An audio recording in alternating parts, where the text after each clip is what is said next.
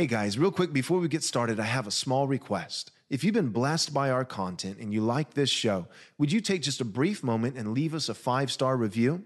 This is quite possibly the most effective thing that you can do to ensure that this content gets out to as many people as possible. Thanks. So I, I've been praying, Lord, what could I do? What, what could I give to your people? And uh, and this is one of the things that's been on my heart so so so much is um, Lord, please let us learn the lessons that you providentially supplied over the last two years and not forget them. People are so quick to forget.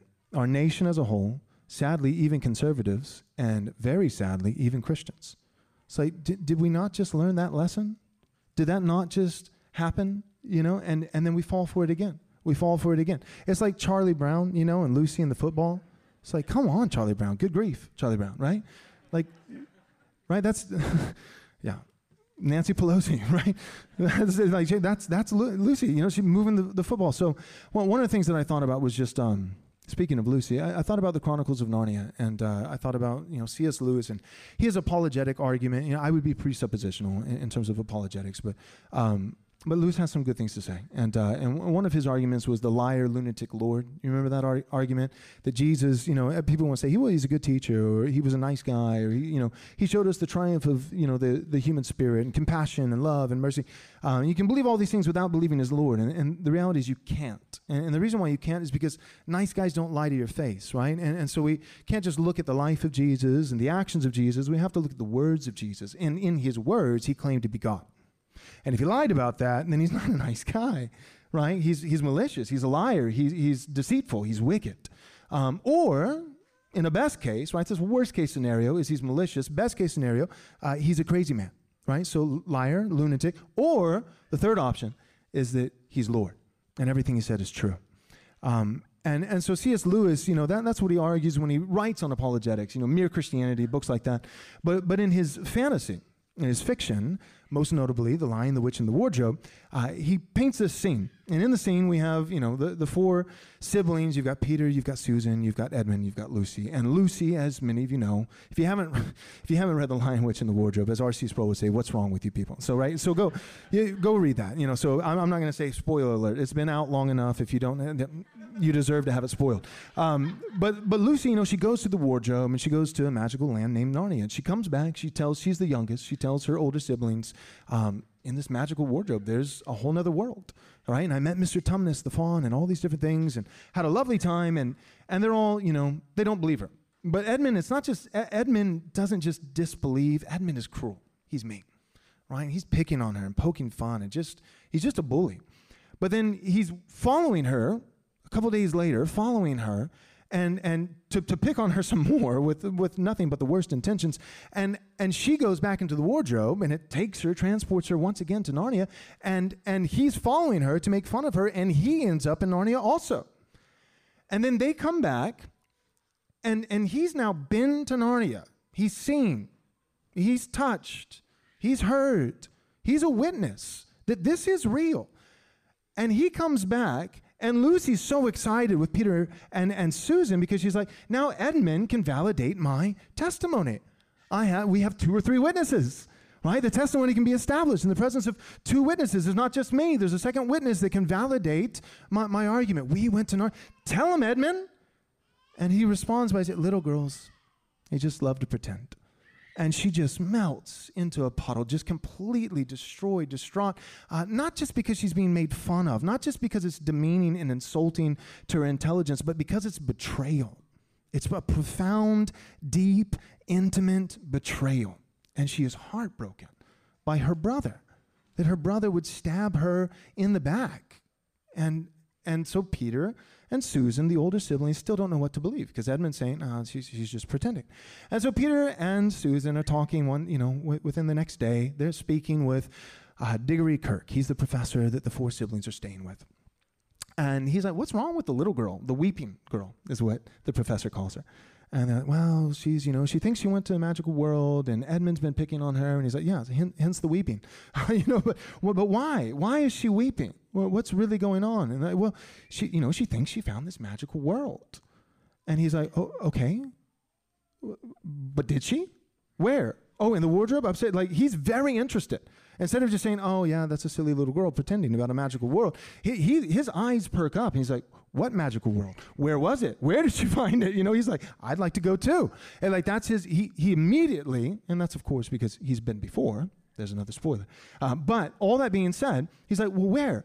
And they're like, well, we didn't ask where because it's fantasy. Of course, this didn't happen. It's not real. So we're not asking specific questions about the geographic, you know, location of Narnia because it's it's not real. It's not logical. That's the word they use. It's illogical. Digory Kirke says, What do they teach children in schools these days? He says, Logic. So, so Edmund, the one who says she's pretending, he's usually the truthful one, isn't he? Like, no, this would be the first. He always lies. And Lucy, Lucy, she she's not truthful? No, she she's always credible. He's like, well, then logically, you should assume that Lucy is telling the truth. Our legacy media, our political administration, they're. All they do is lie. And the reason I'm concerned is because we all agree. For two years, they've done nothing but lie. You can literally ascertain within 95 percentile of the truth by believing the opposite of what you see on CNN. And the difference between a conspiracy and a news story is three to six months. And then Russia and Ukraine comes out. And conservatives immediately side with Ukraine. I'm just going to go there for a second. Now, I don't think Putin's a nice guy. I, I appreciate him curing COVID, right? COVID, did you notice? COVID disappeared. So I appreciate Putin's, that's a contribution to the whole world right? So China brought COVID on the stage and Russia cured it. So we have to thank him for that. But my point is, I'm not a fan of, of Putin. But I don't think Ukraine is the most innocent nation in the world either. And, and my point is if, if Edmund has always been lying for two years straight, right, then, then why should we go ahead? That's right, more than that, but, but very clearly for the last two years, then why should we immediately? So all I'm saying is, I'm not saying, and therefore this is true and that is false, or this is true and that. What I'm saying is slow down. I think of the book of James, right? Be quick to listen, slow to speak. And one of the reasons we want to be slow to speak is those who are quick to speak often provoke the wrath of man. And there is a difference between the wrath of God, which is holy and good, and the wrath of man. And what James says, particularly about the wrath of man, is that it does not bring about the holiness of God. The wrath of God stems from the holiness of God, but the wrath of man has nothing to do with the holiness of God. It's a carnal wrath, it's a fleshly wrath, it's a fickle wrath right? Our God, what makes God so holy is not that he is a God that is absent of anger, but what makes God's anger so magnificent and in a frightening and terrifying way beautiful is that our God, who is angry, jealous is his name. Our God, who is anger. Our God, who is jealousy. Our God, who is a consuming fire and burns with a holy, righteous indignation and wrath, he does so always for the right things at the right time and the right measure. God has never been angry about something more than he should be. He has never been angry about the wrong thing and not angry about the thing he should actually be angry about. His anger has always been in proportion, it's been the right measure. It's always been timely, and one of his key traits is that he is long suffering and therefore slow to anger. So he is long suffering, he is patient, he is kind. So his anger comes exactly at the right moment when the fullness of the measure of his wrath has been filled up. So it's always at the right time, it's always in the right measure, and it's always for the right things. It's always in the right things. And so we too, if we don't want to look foolish, if we don't want to have egg on our face, if, if we don't want to be embarrassed, then I think we should be a little bit slow. A little bit slow, a holy suspicion. And, and really, this stems from a Van Tillian, Calvinistic, Reformed, presuppositional worldview. Right? Nothing is neutral. Nothing is neutral. And I want us to see that here in a moment. So, here are five lessons that Christians better have learned over the last two years and that Christians better not forget. We should not have to be taught these lessons more than once. The Lord is patient, He is kind, but we should not put the Lord to the test. How many times must He teach us? Once should be enough. Praise God, He's gracious and willing to do it, usually more than once. But we should do our best to take away the lessons He's given us. So here's five lessons. Number one, they all start with a P. I try to do some alliteration, make it easy on you, make it easy on me. All right, the first one postmillennialism. All right? Now, amen, right? Half of you, amen. Now, but here's the beauty. Here's the beauty. All of you, what you're going to love about, if you're not postmillennial, this is the beauty. You're not here. You're not here unless you want to make a difference. So none of you are the pre-mill that's just putting their head in the sand. So I don't I don't want to make a straw man for pre-mill, you know, and just and just get high five with the post-mill guys over there behind the, the, the cookies later on. So I'm not going to pick on the pre-mill people, right? John's pre-mill, praise God, right? And so you're not you're you're all here to make a difference. So you're all living as though you're post-mill, right? So so so I'm encouraging all of you, all right? So here we go. So the first the first lesson is post-mill. The second, patriarchy. There's another P for you. Um, the next one, third lesson, Third lesson is presuppositionalism, and I'll get into some of the things that I kind of introed with. So, presuppositionalism. And the fourth one, proper ecclesiology. I had to put an adjective there to get the P. Proper ecclesiology. And then the last one is going to be, after proper ecclesiology, Protestant resistance theory. And I'm going to read. I never manuscript, but I'm going to read so that I am concise and efficient. So, here we go postmillennialism, aka play the long game. Play the long game. So, regardless of where you're at with your eschatology, pre mill, post mill, amill, either way, in terms of our practice, play the long game.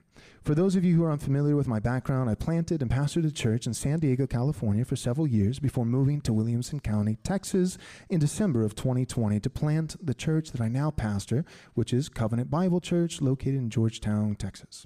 Now, by God's grace, I had the privilege of baptizing over 100 people during my pastoral service in California. But over the years, I have come to desire more than merely planting churches and baptizing converts. Do not misunderstand me. I never want anything less than this. I simply have grown to desire something more. When I moved to California in 2009, I bit off way more than I could chew. My only aspiration was to plant a church and to see people come to saving faith in Jesus Christ. In part, this was due to my specific theological convictions, which at the time I was not even aware that I held to such doctrines. But these doctrines were present, all the same, influencing every decision I made. For instance, I assume that Jesus, who would likely come back at any moment, had decreed that everything in this world would continually spiral out of control until he returned. I also assume that the only thing of any real eternal value was preaching the gospel and saving lost souls. So, aspirations for um, founding schools, starting businesses, or running for local pol- political office all seem like worldly and carnal endeavors to me. Sure, these things may have provided some, some cover, some fire cover for a little bit. These things would, have, would have maybe provided some benefit to Christians and society at large. Still, I assumed that the value would be short lived. After all, I had been taught that even such atrocities as abortion would never actually end by legislation, but only by heart transformation. And for anyone who doubts that statement, let me remind you that it rhymes, so it must be true. I never stopped, right? But I never stopped to wonder, just for a moment, why there are approximately 1 million abortions in America each year, but only 16,000 homicides. Apparently, legislation does matter. Apparently, as it turns out, people tend to gravitate towards whatever form of murder happens to be legal. Yes, we want to see hearts genuinely changed by the power of the gospel. But throughout human history, deterring wickedness, even in the hearts of unbelievers, through the second use of God's law, theonomy, if I had a P word for that, I'd get in, for by God's law, legislating it, imposing morality, right, because nothing is neutral, that has also proven to be quite effective. Now, suppose we all that all we're called to do is plant churches and preach the gospel, well, then why not commit to exclusively doing this in the most challenging places in the world where the gospel appears to be most needed? That was my mindset when I was 23 and single, and that's what moved me to California, right? If, if that's all we're doing is planting churches and saving souls, preaching the gospel, and converting, baptizing, making converts, and, and making disciples and teaching them, you know, complementarian relationships in their marriage and their home and those things. If that's all we're doing, if that's the whole enchilada, then why not do it in the most difficult places you could possibly go? Which is why I went to California. But it's also why I was a hypocrite. Because if I really believed that, that's what I would have said. But if I really believed, uh, then, then I should have I shouldn't have planned California. Go to North Korea. Let's all go to Ukraine. What's wrong with you? Do you really care? Do you really care? Why aren't you in Canada? Why aren't you in New Zealand? Why aren't you in Australia? Why, let, let, let's not start with California. Let's go where it's really hard. Go to China. Get in the game. Right? If that's all it is, if it's just planting churches and snatching souls from the fire, then go where the fire is the hottest. That was my mindset. My mindset. Why not commit to exclusively doing this in the most challenging places in the world where the gospel appears to be most needed? Heck, why stop with California? If we're serious about following Jesus, we'd move to Russia or Ukraine. On the other hand, if it's possible, just possible, just throwing it out there, guys, I'm not saying this is true, just possible, that Jesus might tarry for a while, say a few thousand years or more, and he intends to actually restore the world instead of making it dissolve like snow and annihilating it and he's going to redeem all things, and not just the church, but all things, the cosmos, to himself, then there may actually be some merit in playing the long game and planting deep roots in a place that actually can produce crops. In California, I felt like I was a farmer in the middle of the Sahara. And, and, and one of the things that changed my mind was my theology, for sure. Another thing that changed my mind was the three little girls sitting in the back of the room.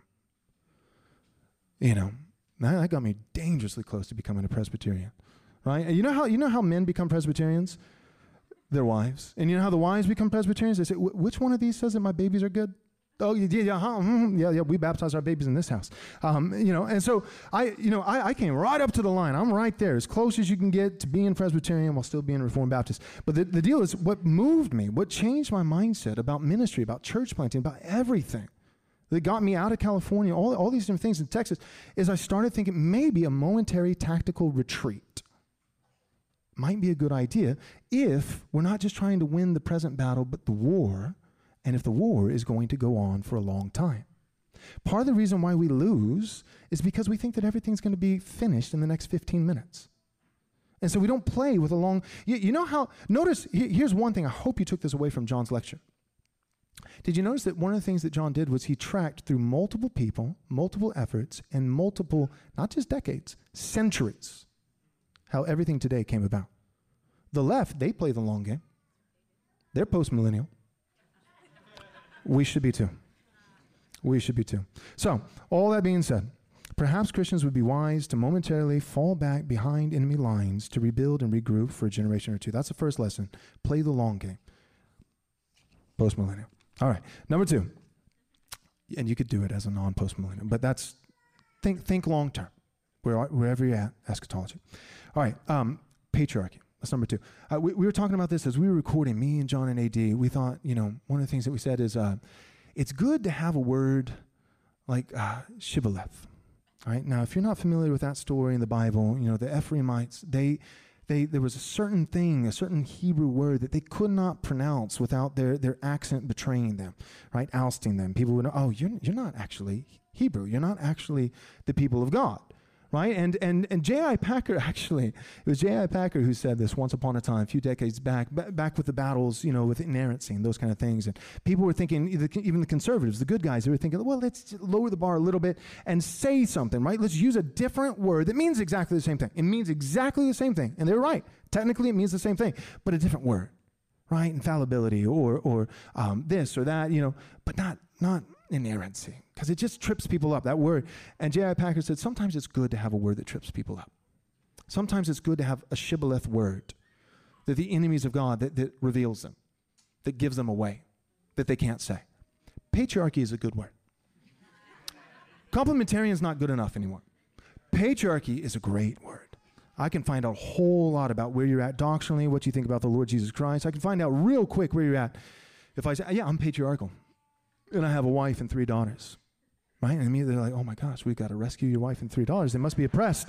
You know, like, and it's like, okay, yeah, so we're not on the same page. You know, or they're like, God bless you. Man, your, your wife and three daughters are probably blessed because God is a father. You know why I'm patriarchal? I'm patriarchal because God identifies himself as a father. And so we have a heavenly father and we live in the father's world and we live in the father's world according to the father's rules and god the father the heavenly father who made his fatherly world with his fatherly rules has determined to minister to all peoples and all creatures and all creation through fathers in three divinely instituted sovereign spheres the home, the church, and the state. He works through familial fathers in the home, he works through civil fathers in the state, and he works through ecclesiastical fathers, which is why elders should be men in the church. God the Father blesses all people through fathers, and it is not a coincidence, therefore, that the political left, the cultural left, those who are enemies of God, want to destroy fathers. They hate fathers. Now, all that being said, here's the irony they hate fathers because they serve their father. They are children of the devil. John chapter 8, the father of lies. When he lies, he speaks his native tongue, for he is a liar and the father of lies. And the reason why they always lie, the reason we can identify them as Edmund and get a pretty good idea of what's actually true by believing the opposite of what they say, is because they lie. And why do they lie? Because they're a chip off the old block. They lie because they're just like their daddy, the devil. And they must be born again.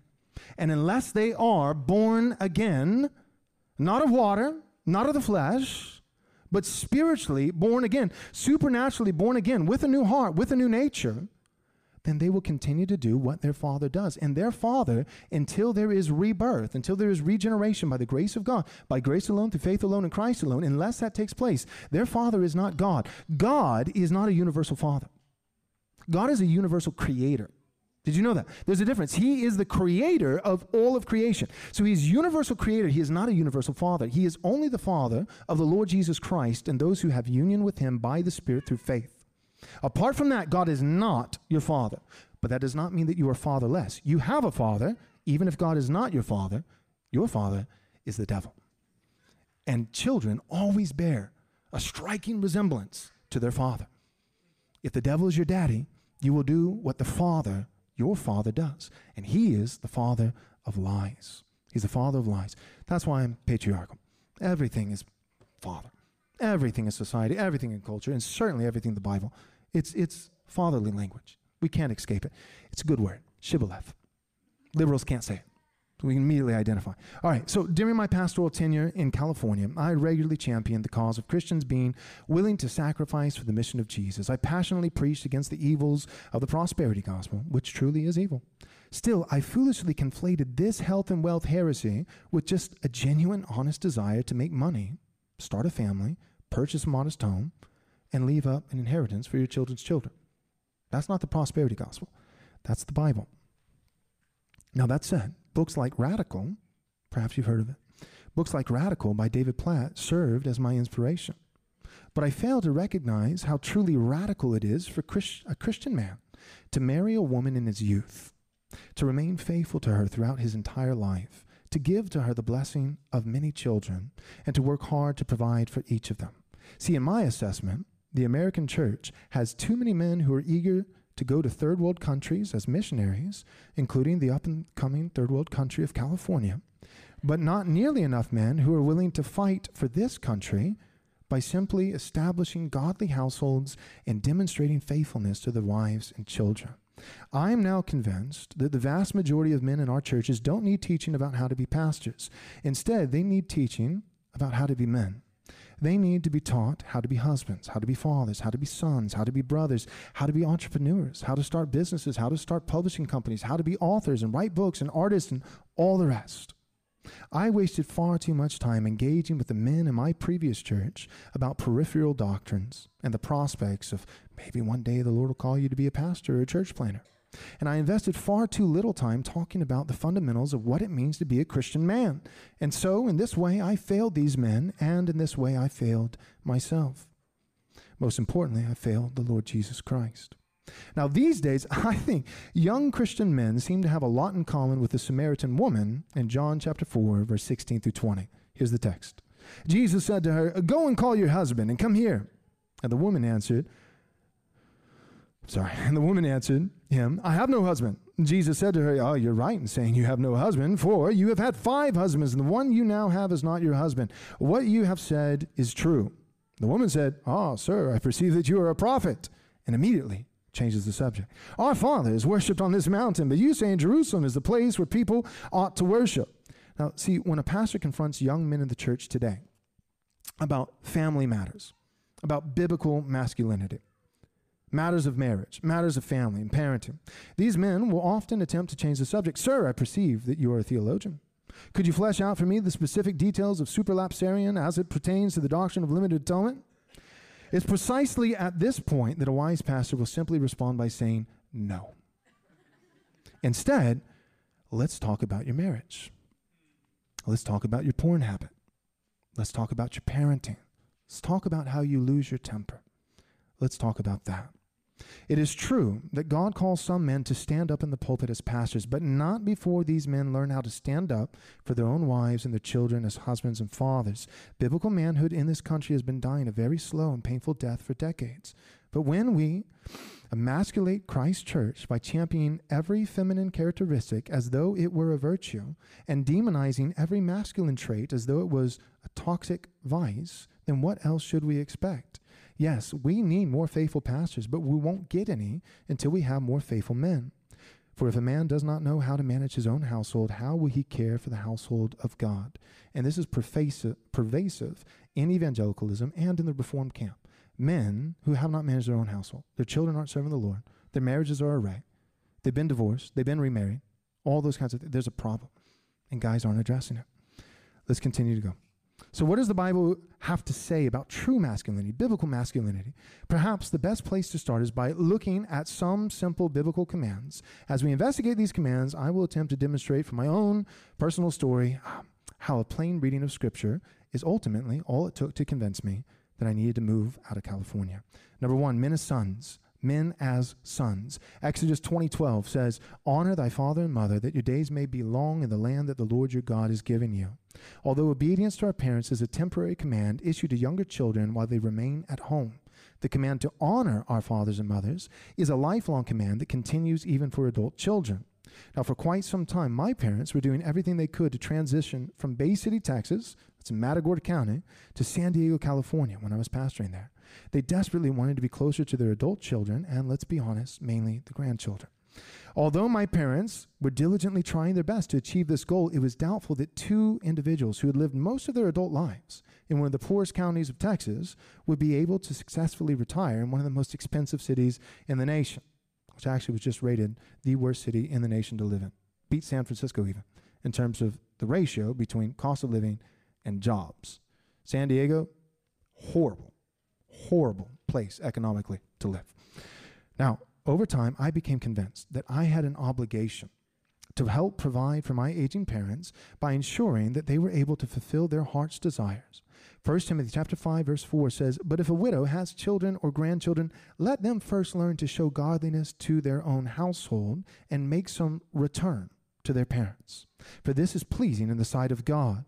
Now, although this biblical text specifically references elderly widows, I have come to believe that it is still pleasing in the sight of God when adult children earnestly seek to make some return to their parents, even when both father and mother are still living. That's men as sons. That made me leave California. What about men as fathers? Here's another biblical command. Genesis 1:28, be fruitful and multiply and fill the earth and subdue it. As the scripture testifies, children are most assuredly a blessing from the Lord. Psalm 127 3. And while I will maintain that scripture allows for some measure of careful and ethical family planning, that is, contraceptives that do not impose abortive risk, the pill, I believe, is sin. I am convinced, however, that in most circumstances, married couples will do well to have several children. That's Psalm 127, verse 5. However, Procreation is just one small portion of the task that the Lord has assigned to parents. In addition to producing offspring, the father must be um, willing and able to protect and provide for his children. Now, at the risk of sounding overly simplistic, protect and provide, you might say that every man needs a job, provide, and a gun, protect. Two vital commodities that California politicians are working tirelessly to eradicate guns and jobs. There will be no guns there would be no jobs in California, says Gavin Newsom. And he's doing a bang up job. If that's his goal, nailing it. Now, a significant component of this provision, fathers provide and protect, this provision includes the children's education. Here's another verse, Ephesians 6 4. Fathers, do not provoke your children to anger, but bring them up in the discipline and instruction, the fear and admonition of the Lord. In light of biblical texts such as this, it appears evident that a Christian man cannot merely abdicate his fatherly duty by handing his children over to the secular state to be educated. This is especially true in a state like California. But let me be clear I believe it's just as true in Williamson County. Now, this means that a husband and wife will be required to homeschool their children or pay a significant amount to place each of their kids in a private Christian school, not Christians in education. You know there's a difference, right? Right? Well, there, uh, our, our kids have Christian teachers in their public school. They identify as Christians. There's a difference in Christians in education and a distinctly Christian education. A Christian education doesn't just mean a Christian is teaching it. It means the education, the content, the, the curriculum itself comes from a Christian worldview. And that doesn't just mean a 45 minute Bible class and then we go into pagan doctrine. No, it means it means math through a Christian worldview. It means it means engineering, right? I want a Christian engineer. Right? It's just like what Martin Luther said. Martin Luther said the first the first implication of the gospel on the cobbler is not that he makes Christian shoes, but he makes good shoes, right? So, so if you start a restaurant and you have John 3.16 on the bottom of the inside of the cup, that doesn't necessarily make it a Christian restaurant. You know what makes it a Christian restaurant? When the owners of the restaurant submit to the law of God and they love the Lord Jesus Christ and they make good food. They make good food, right? So a Christian engineer is somebody who builds a plane that doesn't fall apart in midair and who recognizes the Lord Jesus Christ. And that's the basis for them building that plane. Right? The atheist, he, he can't account for, for the way that he lives. His worldview doesn't validate his life. Right? He believes everything is chaos, everything is random. The whole scientific method and all of it, observation completely falls apart if you don't believe that the world was designed by a creator, by an architect, and there, therefore we can expect to detect reoccurring, consistent patterns. Right? The atheist doesn't, they have no basis for patterns in the cosmos. And therefore, they have no basis for laws of physics and laws of gravity and all these. No basis whatsoever. So I don't want a committed atheist building the plane that I'm going to get my, my wife and children on. Now, you know what? In God's common grace, not special grace, regeneration, but in his common grace, atheists don't actually believe what they claim to believe. And that's why atheists make good planes because they believe like atheists, but they build planes like Christians. Because only Christians can build good planes. Period. So, all that being said, you need your kids not just to have Christians in education, but to get a Christian education. And there's only really two ways to go about that. It means that your wife can't supplement your income, husbands, because she's got to do homeschool. Or it means that all of your expenses that you already have, go ahead and add about a grand monthly to send your kids to a Christian school. And I would advocate for that being a classical Christian school. My point is this part of biblical masculinity is money. And that doesn't mean that you have to be rich to follow Jesus. But what I'm saying is there is a cost to discipleship. There is a relational cost. Mother and father. If you want if you're not willing to lose mother and father and this and that. For my sake, you're not worthy of me. There's a relational cost. When Jesus calls someone to be his disciple, you beg and you plead for all of your relationships to follow Jesus with you. I, Jesus has called me. He's called me, and I am following him, and I hope, I pray that you would heed his call and come, come with me. Come. We found the Messiah. We found him. Come and see. But sometimes they don't come. And therefore, you must leave some of the closest and dearest relationships in your life leave father and mother so there's a relational cost right but but there's there's not just a relational cost there is a financial cost to following jesus there is here's one of the financial costs right and this will prove that john and ad are not pastors and i'm, I'm the pastor in the group part of the cost is 10% of your income well, well that's law giving that's old testament you know all right i'm down for gospel giving All right, this New Testament. Well, it's not. It's not. You know, the tithe is not in the New Testament. It's just gospel giving. My question, though, is how come gospel giving always, in real dollars and cents, equates to less cash in the offering plate than law giving? And and if we're going to be theonomous, which I am, you don't have to be, but I am, um, then then what we hold when it comes to the civil law of God is the general equity And, and that's not just theonomy. I mean, that's Westminster. That's if you're confessionally reformed. That's 1689. That's Westminster. That's the doctrine of the law of God, right? The moral law of God, the Ten Commandments, endures forever. And the civil law, we take the general equity right? So don't muzzle the ox while he treads the grain. And it's not just because God is concerned about oxen, although our compassionate God is. He has compassion on all he has made, says the Psalms. But he's also using the general equity, Paul does in the New Testament, to make an argument for paying pastors from the ox thing. Right? In the same way, we take the general equity of building a border, a fence line around the perimeter of your roof, because when it was hot in the summer months, people would sleep on top of the roof with no AC to get a cool breeze. And if there wasn't a border, you might roll off, you might get seriously injured or die.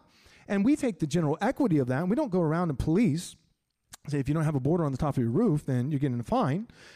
But what we do is we take the general equity, thou must esteem and defend and cherish the sanctity of human life. And what we do is we take the general equity of that civil code, case law given to Israel, and we apply that with something like speed limits. And our nation has done this. This is why our nation has such, such just laws. And you can link the justice of our law system directly to the monetary wealth. Our nation has prospered because our, our nation has been just. And our nation has been just because our nation has been Christian. Well, wait a second. I don't think America is a Christian nation. Now, here's the deal about America. I believe that America is currently an apostate nation because I believe that America made a covenant with God. That doesn't mean it's on par with the covenant that Israel made with God. That's unique. That's unique.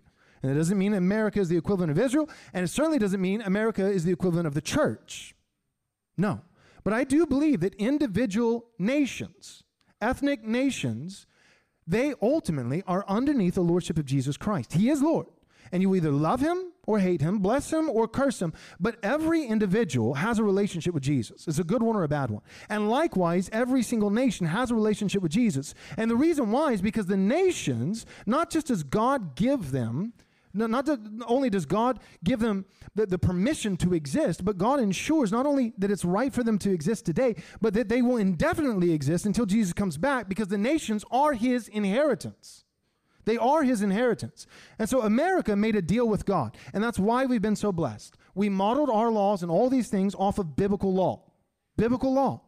Taking, extracting the general equity from the civil law, taking the moral law, the Ten Commandments, and putting it in. Two or three witnesses. And as we've turned our back on biblical justice and all these different things, we're, we're all of a sudden, it's, it's not a coincidence that we turn from justice and we're also experiencing inflation. Right? There is a blessing with obedience. There's a blessing with obedience. That's not prosperity gospel. Prosperity gospel is this if I teach my daughters that every single week on Fridays, on their way home from school, if they stop, and let's say it's legally, you know, able for them to do this, they stop and they buy a lotto ticket. If you faithfully buy a lotto ticket once a week, you eventually will win the lottery. That's prosperity gospel. But if I tell my daughters, and our son now on the way, um, if I tell my son, I'll use him as an example. If I tell him, if you keep your vows to your wife, you love your children, you fear the Lord, and you work hard with integrity, then eventually um, you'll do pretty well. You'll do pretty well. And you might say, that's the prosperity gospel. No, that's not the prosperity gospel. That, that's work. That's sowing and reaping. God will not be mocked. That's, that's just, that's the basic principles of Scripture. You might say, well, but there are times where that doesn't happen, right? You work hard, you have integrity, you fear the Lord, and you get cancer. Yeah, that's, that's true. But, but, but that's the minority. And when you get cancer, bless the Lord. He gives and takes away. He's still sovereign, and everything he does is for the good of those who love him and are called according to his purposes. But, but for us to, to say, well, there are exceptions to the rule, people suffer and then to make the exception the norm, that's the very thing that the left does, right? It's always taking everyone down. How do you get equality? You, you, you suppress everyone down to the common denominator, the lowest rung. And we do that in our theology. Because somebody is suffering and has cancer and lost their job, we, we say, well, I guess we shouldn't really teach people that if they're faithful, God will bless them. Because sometimes it doesn't happen. But Paul makes no caveats, he makes no disclaimers. And this is the New Testament. He quotes, he quotes the fifth commandment Children, honor your father and mother. And then, without any equivocation, he gives the same blessing, the same promise. For this is the first commandment with a promise that it will go well with you and your days will be long in the earth. But, but what about children that are obedient and, and die and drown in a pool at five years old? God forbid. I, I don't know. Ask the Apostle Paul. He doesn't include that. No par- parenthetical statement. No, no disclaimer. Obedience, blessing. Obedience, blessing. Not, not faith in lottery ticket blessing. That's prosperity. But also, we don't want to be prosperity, but we also don't want to be poverty. What we want to believe is biblical theology. Work, sowing, you will reap. God is faithful, He will not be mocked. And, and I think that, that us kind of buying into a poverty gospel, some of these teachings coming from John Piper. And I think us buying some of these things, along with things like two kingdom theology, along with things, I think, in the eschatology realm, but all these things together in a mixed bag, basically said, Jesus is coming back any second. So you really don't need to put down deep roots. And if you do put down deep roots, well, God, God is God is like Russian roulette. You know, like God, there's no rhyme and reason to God. No rhyme. God is just a loose cannon. He does whatever he wants. He's random. You know, and, and God is sovereign, but sovereign and random are not the same thing.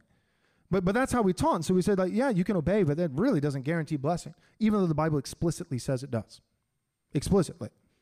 And we and, and we did all these things because we were afraid that that to say anything other than that, all of a sudden you would be like Kenneth Copeland.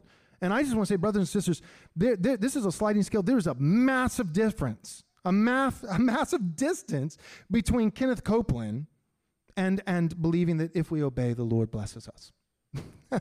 right? It's, it's, it can't just be like, if you obey, God is sovereign, you'll probably die, you know, anyways. Shadrach, Meshach, and Abednego, Abednego you know, that, like that's the outcome for everybody. Okay, yeah, them, but there's also Abraham, right? They're, they're not the only biblical example. Some were, were thrown to the lions, some were, were drawn and quartered, sawed in two right? And the Bible commends them in the Hall of Fame.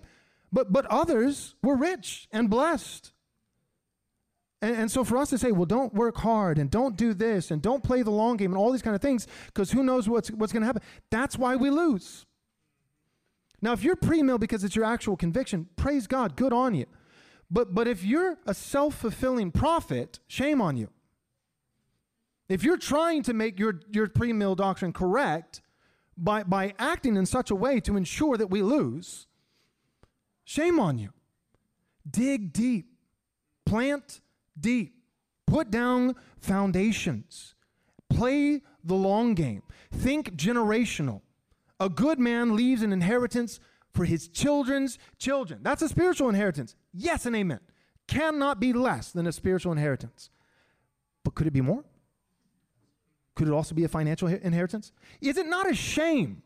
Think about this. Is it not a shame that the boomer generation is proud to drive cars with a bumper sticker that says, I'm spending my grandchildren's inheritance? What would God say about that? It's a shame. It's a shame. It's an indictment of an entire generation. They're not thinking biblically. I, I, I want to build wealth because I need a $58 million jet plane. No. No, because I want to be faithful to the Lord. And I don't want to have a Disney fairy princess view of economics. I want to read the Bible and Thomas Sowell. I want to be wise because I want to win. I want to do a lot for the kingdom. I want to plant churches. I want to make disciples and I want to baptize them. And I never want to do less. But as I get older and I have children and I start thinking down the line, decades, centuries, I want to do more.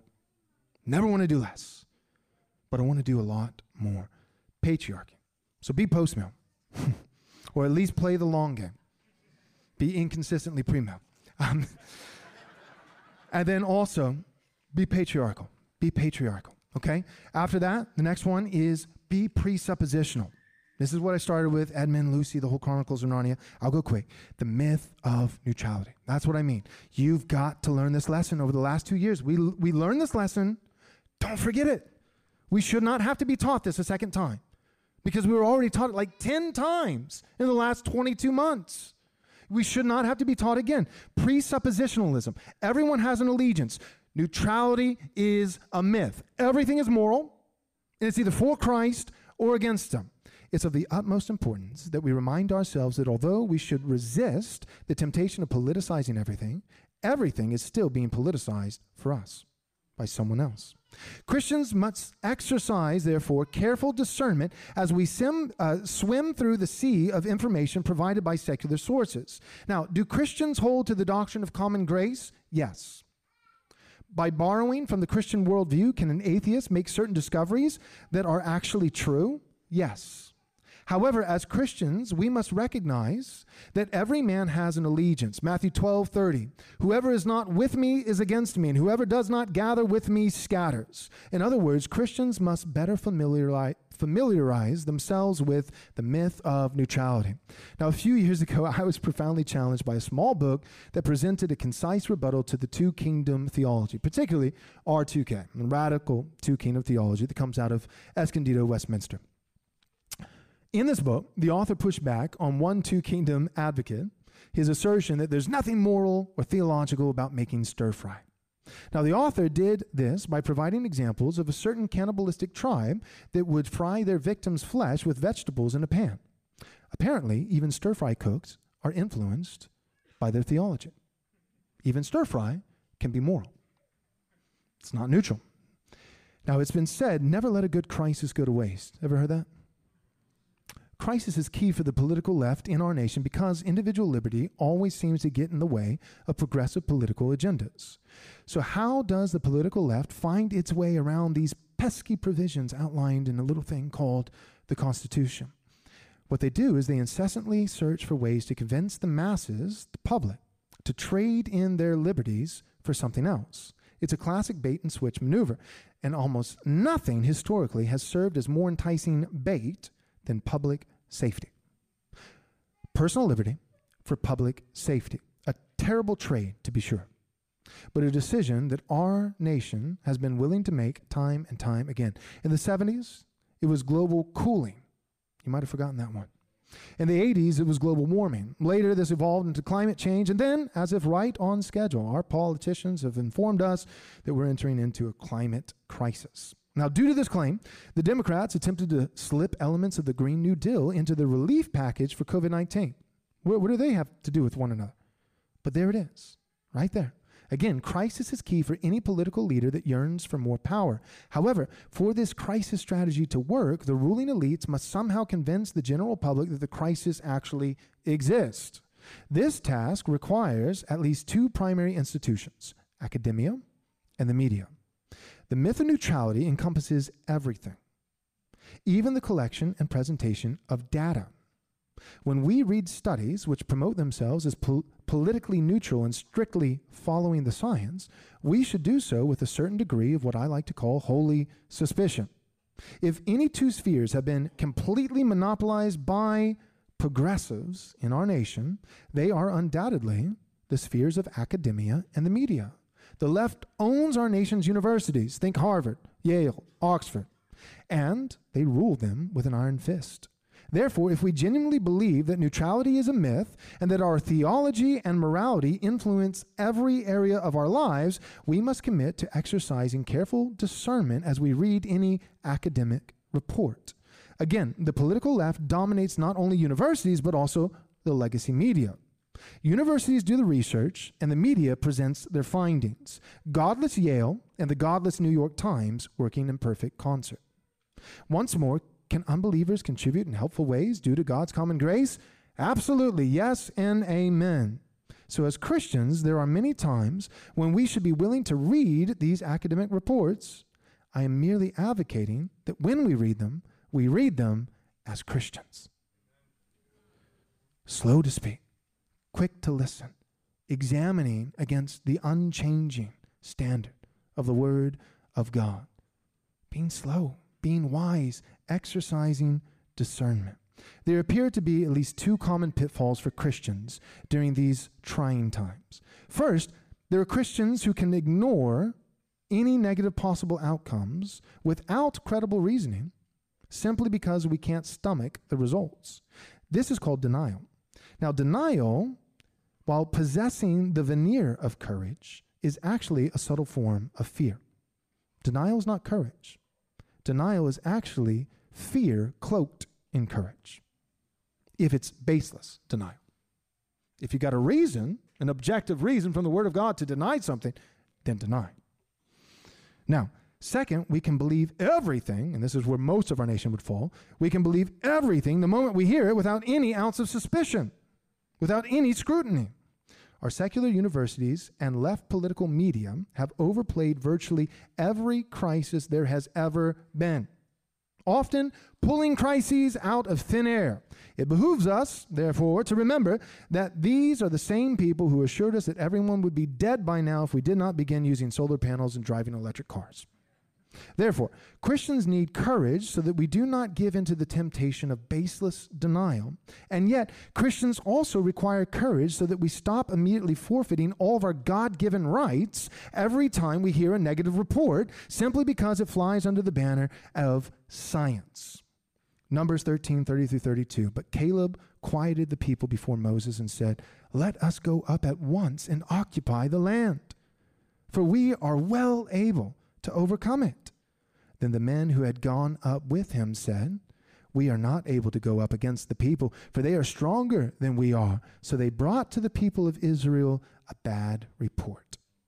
A bad report of the land that they had spied out, saying, The land through which we have gone to spy out is a land that devours its inhabitants, and all the people that we saw in it are of great height. Let's be like Caleb. Let's be like Joshua. Let, us not, when we get a bad report, not baseless denial, right? There's a fine line between faith and insanity. Okay? We don't want to be insane. I, I've said it like this in the past. Sometimes, sometimes wisdom is a euphemism for fear. Have you noticed that? Sometimes wisdom is a euphemism. I'm just being wise. No, you're being cowardly. You're being cowardly. But then, but, but then also sometimes faith is a euphemism for foolishness. So there's a very thin line, a razor's edge between faith and foolishness. We want faith, but not insanity, not baseless denial. And likewise, there's a very razor edge, thin line between wisdom and fear. We want to be wise, but not cowards. Not, not, not labeling it as wisdom when really it's just cowardice. Right? So let's be filled with faith, filled with wisdom. Not fearful, not foolish. Let's be presuppositional. Let's recognize the myth of neutrality. Let's have holy suspicion. Let's exercise discernment. Let's, let's work our way, navigate through all, all of the lies. Christians should be able to do this. We should. We should not take the bait. We should not be so easily deceived. Proper ecclesiology. How much time do I have? Zero, huh? 4.30. What time did we start, Nate? 53 minutes. I'm going to go for seven more minutes. Here we go. Allow me to be abundantly clear. I firmly believe with every fiber of my being that the church, not merely individual believers themselves, but the gathered assembly of these believers on the Lord's day is absolutely essential. The church is essential, and I'm talking about the church when it churches, the church when it assembles, the church when it gathers on the Lord's day for the rightly preached word, the rightly administered sacraments, church discipline, the whole nine yards. That is essential. However, what I noticed over the last two years is this. Even among Christians who are convinced that the church is essential, many remain suspicious of its genuine necessity. This suspicion is likely because many Christians, they understand, they affirm that the church is essential, but they don't see how the church is unique.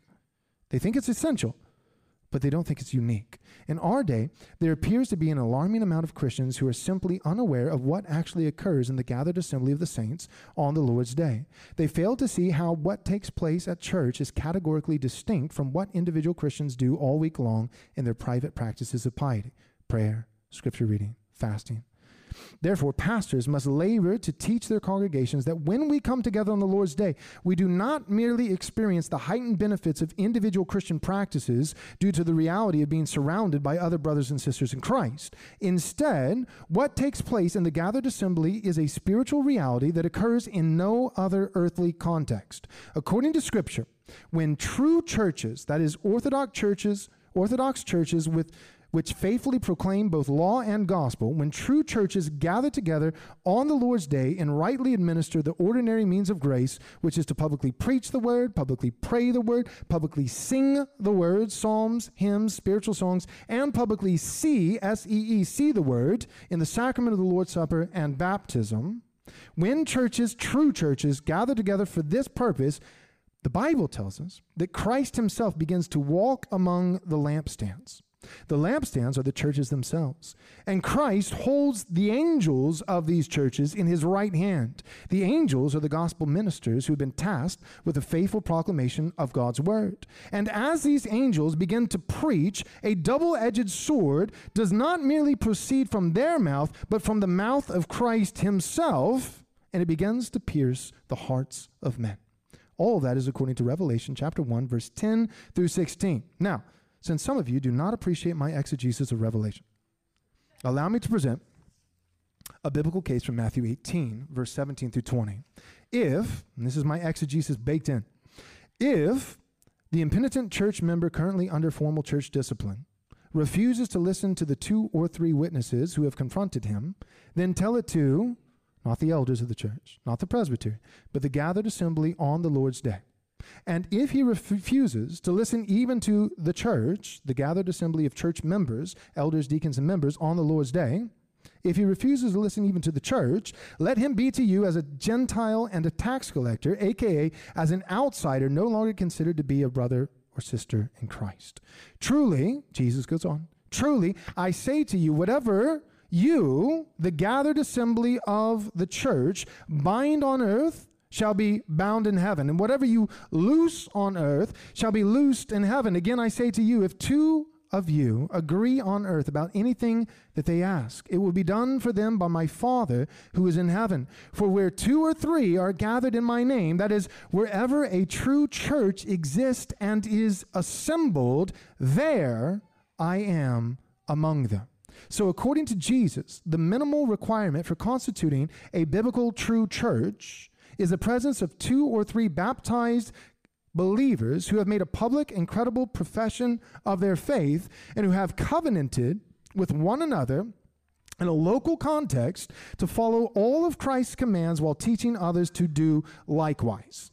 And when true churches, that's Jesus' definition of a church, and when true churches that meet this definition gather in Jesus' name on the Lord's day for the ordinary means of grace, preaching the word, praying the word, singing the word, seeing the word, when this takes place, Jesus promises to be present among them. In other words, Jesus, who is always present with all believers at all times by virtue of the indwelling ministry of the Spirit, this Jesus who is always present promises to be uniquely present at church.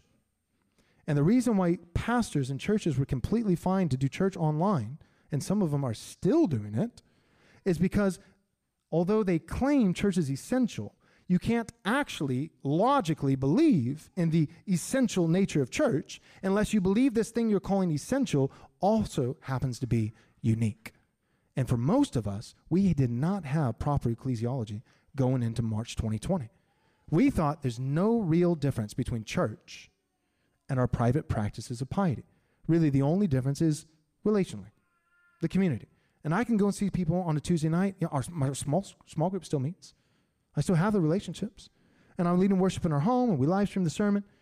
And, and, and we, we're completely comfortable giving up, gathering together on the Lord's day, Hebrews 10 25, because although we would say church is essential, we did not see that church is unique. And what makes church unique, among many things, is that Christ promises to be uniquely present.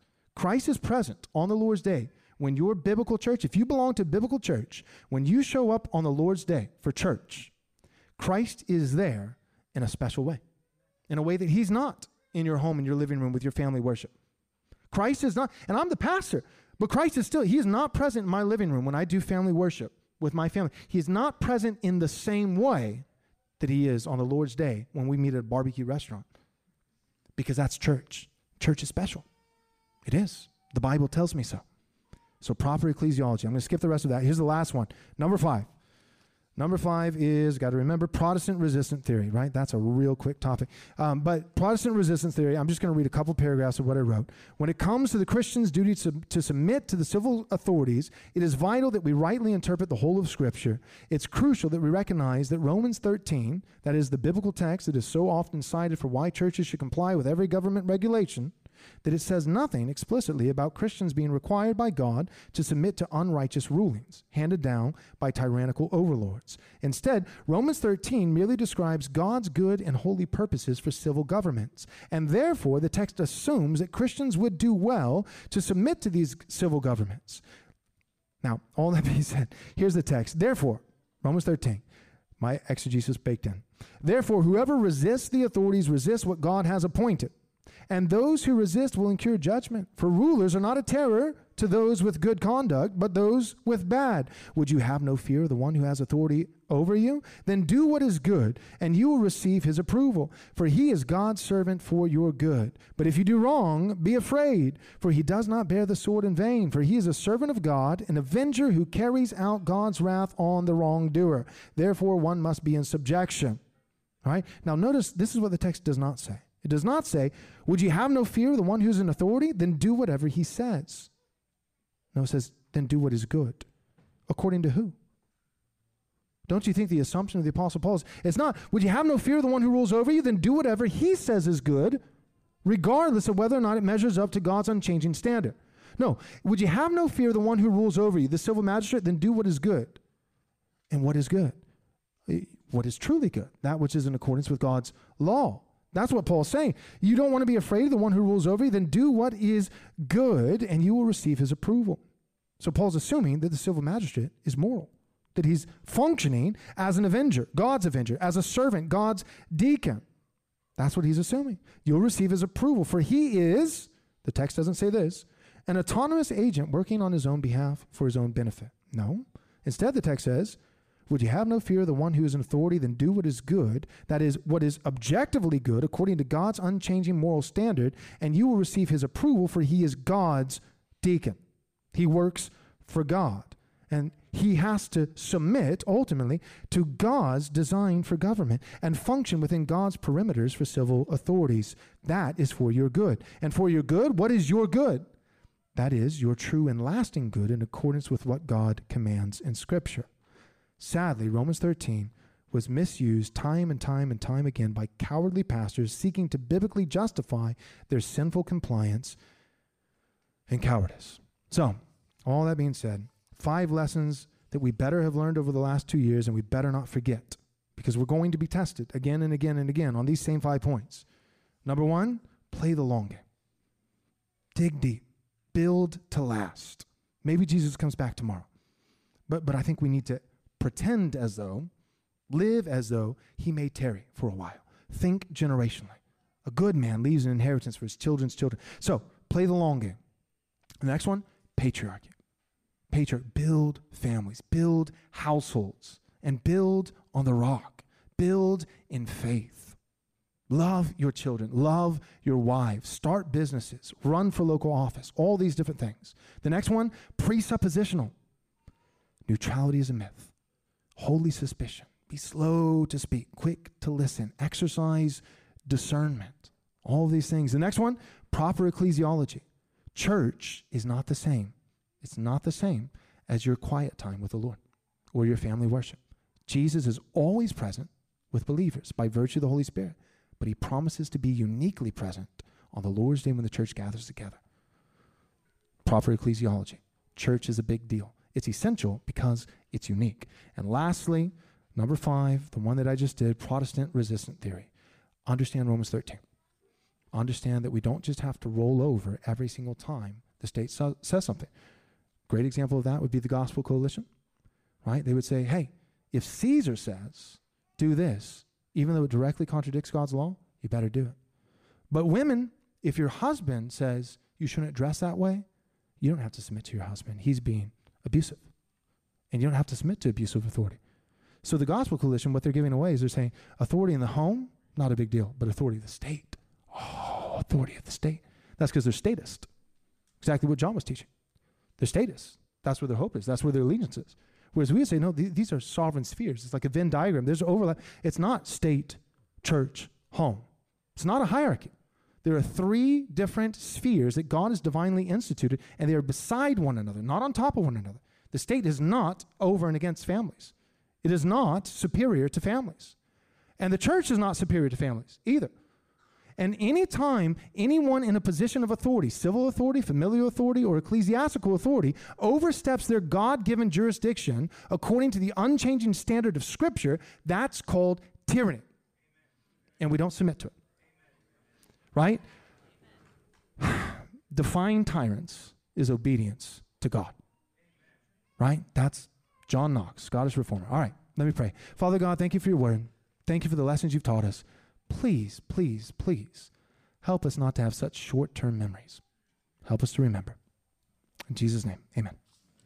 Thanks so much for listening. But real quick, before you go, do us a small favor, take a moment, and leave us a five star review if you enjoyed the show. This is undoubtedly the best way that you can help us get this biblically faithful content to as many people as possible. Thanks so much.